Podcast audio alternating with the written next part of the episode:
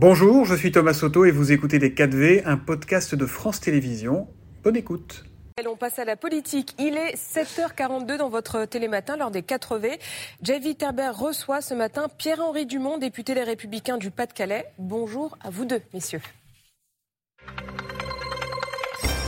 En effet, bonjour à tous. Bonjour Pierre-Henri Dumont. Bonjour Javi Taberg. On ne sait pas s'il y aura de pêche miraculeuse pour faire la transition, mais en tout cas, euh, l'attente se prolonge pour quelques heures encore avant l'annonce du remaniement. Est-ce normal, euh, selon vous, ou, normal, au contraire, que le président et, le, et, la première ministre prennent leur temps avant de décider de constituer leur nouvelle équipe? En tout cas, ce sont les seuls à pouvoir décider. Ce qui est euh, certain, ce qui intéresse les Français, c'est pas de savoir si on va remplacer des inconnus par d'autres inconnus, mais si la politique menée par le gouvernement va changer. Et la réalité, c'est qu'en gardant la même Première ministre, on voit très bien que le cap n'a aucune chance d'être changé et que l'impact sur la vie quotidienne des Français de ce remaniement sera absolument nul. Vous auriez aimé une autre ou un autre Premier ministre? Bah, écoutez, quand on regarde le bilan des 100 jours, des fameux 100 jours d'Emmanuel Macron, qui était censé être l'apaisement et l'action, l'apaisement c'est quoi? C'est les pires émeutes depuis 20 euh, ans dans certains quartiers de notre territoire, des villes qui n'avaient pas été touchées en 2005 ont là euh, été touchées, et puis l'action c'est 12,2 euh, milliards d'euros de ce supplémentaire qui ont été mis sur la table par le gouvernement, des engagements proches jusque 2027 de près de 100 milliards d'euros.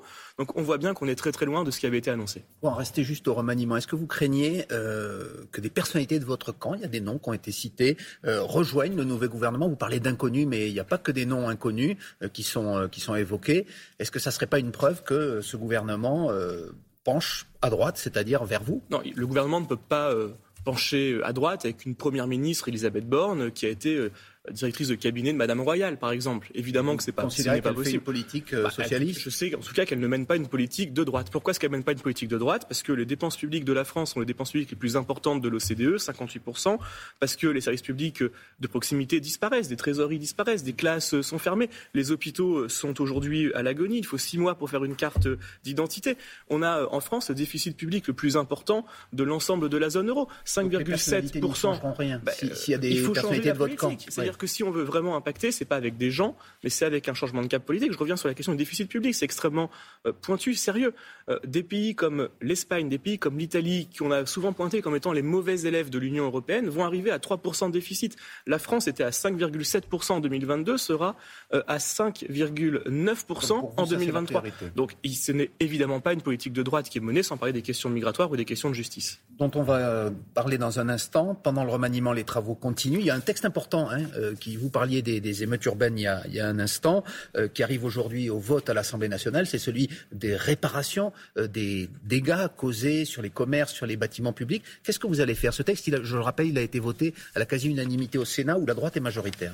Écoutez, moi je vais voter contre ce texte. Contre parce que c'est un cri d'alarme. C'est un cri d'alarme parce que dans ce texte, il y a des choses évidemment qui sont importantes. Faciliter euh, la reconstruction par euh, supprimer quelques autorisations euh, d'urbanisme, par le fait de pouvoir avoir plus de subventionnement. Ça, vous ne le voterez pas Mais je, je, suis favorable à tout cela. Mais pas que pour les personnes et que dans les quartiers qui, a eu, qui ont subi des émeutes. Il faut que ce soit pour l'ensemble des territoires qui font face à des difficultés. Moi, dans mes circonscriptions, dans ma circonscription, mon canton, j'ai des écoles qui sont amiantés, qui sont des passoires thermiques, qui ont à peine 15% de subventionnement. Il faut aussi les aider, ces, ces communes-là. Il faut aussi les aider, euh, ces parents d'élèves. Et pourtant, ils ne vont pas brûler les écoles. Donc, je, je vais voter contre pour un cri d'alarme. Vous disiez à l'instant que la France euh, est très endettée, plus que ses voisins. Et vous dites qu'il faudrait plus de crédits euh, dans toute la France, alors que là, on en propose quelques-uns sur des quartiers spécifiques. Donc c'est un petit peu paradoxal. Non, je, vous dis qu'il faut libérer les possibilités de création partout. Je parlais des déclarations d'urbanisme qui seront facilitées grâce à ce texte dans les quartiers en question. il faut le faire. Là, vous ne le voterez pas il, faut le faire. Il faut le faire. Il faut le faire partout. Bah, cet là oui, pourquoi pas, pourquoi pas. Mais c'est pas la question euh, centrale. La question centrale, c'est de dire qu'il faut être juste territorialement, qu'il y a des difficultés pour les maires pour aujourd'hui bâtir, pour aujourd'hui avoir des financements et que ce sont tous les territoires qui doivent avoir des euh, facilités de construction, des facilités de financement. Ça ne pas dire dépenser plus, ça veut dire que, bah, à un moment donné, quand on va chercher euh, de l'argent, il faut aller le chercher partout là où il est. Il faut que ce soit réparti de façon juste territorialement. Moi, dans ma circonscription, pardon de le dire, mais des écoles qu'on doit reconstruire qui ont à peine 10 ou 15% de subventionnement, ce n'est pas du tout les mêmes niveaux qui sont entendus ailleurs et il faut plus de justice territoriale. Vous parliez il y a quelques instants de l'immigration. Est-ce qu'il y a une seule chance qu'un texte commun euh, voit le jour? On sait que c'est l'ambition du gouvernement. Emmanuel Macron, devant les députés Renaissance, en a reparlé hier soir en disant que c'était un objectif.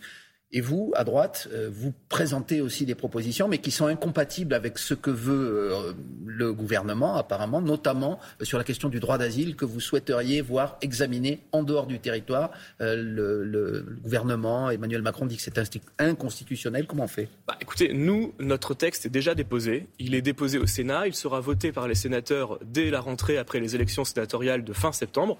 Et donc, si le gouvernement veut faire adopter un texte immigration, il n'a qu'à reprendre à l'Assemblée nationale le, texte qui sera voté. Oui, mais nous, on a été très clair.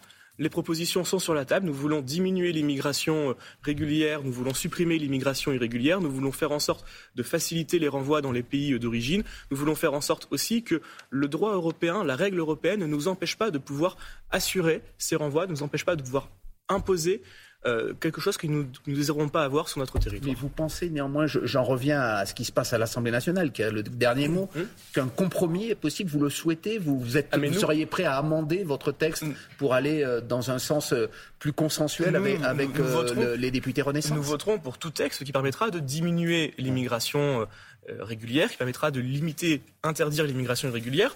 Et on est très clair, nous déposerons une motion de censure contre le gouvernement si dans son texte immigration, il y a un texte euh, beaucoup trop laxiste. Si par exemple il y a une régularisation des euh, clandestins dans les métiers dits en tension, nous déposerons une motion de censure. S'il y a vous une êtes porte-parole du groupe Les Républicains à l'Assemblée nationale, vous nous dites ce matin que votre groupe déposera une motion de censure. C'est quelque chose qui a été discuté entre vous nous, déposerons, ça a déjà été annoncé d'ailleurs, nous déposerons une motion de censure sur un texte immigration s'il y a un texte immigration beaucoup trop laxiste. De la même façon, nous nous ouvrons la possibilité de déposer une motion de censure sur le budget si le budget présenté par le gouvernement est un budget qui est un budget euh, avec une dérive trop importante des comptes publics, si on demande des efforts, par exemple, aux Français euh, sur des déremboursements de médicaments, si on dérembourse de plus en plus de médicaments et que dans le même temps, euh, on continue d'avoir une aide médicale d'État pour les clandestins qui est à plus de 1,2 milliard d'euros, il faut que les choses soient dans le bon ordre. D'abord, faisons le ménage dans les comptes, après, demandons des efforts aux Français. C'est un tournant que vous nous dites, que vous nous exposez ce matin, puisqu'on le rappelle, il y a eu des motions de censure non déposées par votre groupe,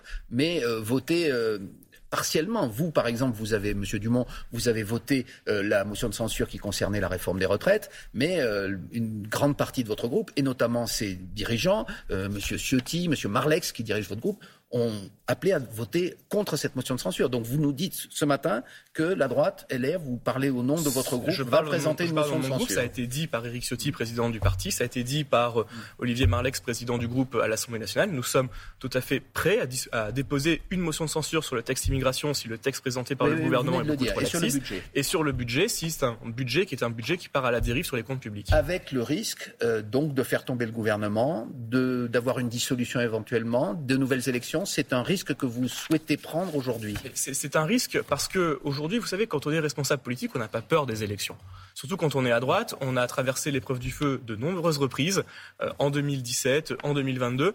Et ce qui est important, c'est d'avoir une trajectoire euh, sur les questions migratoires, une trajectoire sur les questions financières. Ça permet d'être soutenable. Aujourd'hui, ce qui est présenté n'est pas soutenable. Mais ce que vous voulez dire aussi, c'est que ce gouvernement ne peut pas tenir encore quatre ans sans, que nous disons, sans être renversé. C'est un petit peu ce que vous nous dites en creux. Non, ce que je vous dis, c'est que le gouvernement doit beaucoup mieux prendre en compte ce qui est dit par les oppositions à l'Assemblée nationale, par les Républicains en particulier, qui est le groupe aujourd'hui charnière pivot à l'Assemblée nationale, et que nous n'accepterons pas d'avoir euh, des, des avis, des considérations qui sont pris à la toute marge et non pas au cœur des enjeux. Mais vous êtes unis là-dessus. Vous ah êtes unis, c'est-à-dire. Oh, ce, n'est pas, moi qui euh, vous dis, c'est vraiment la position du groupe et du parti. Et c'est un petit peu nouveau, on est d'accord, puisqu'on avait plutôt vu des divisions au moment de la réforme des retraites. C'est du passé.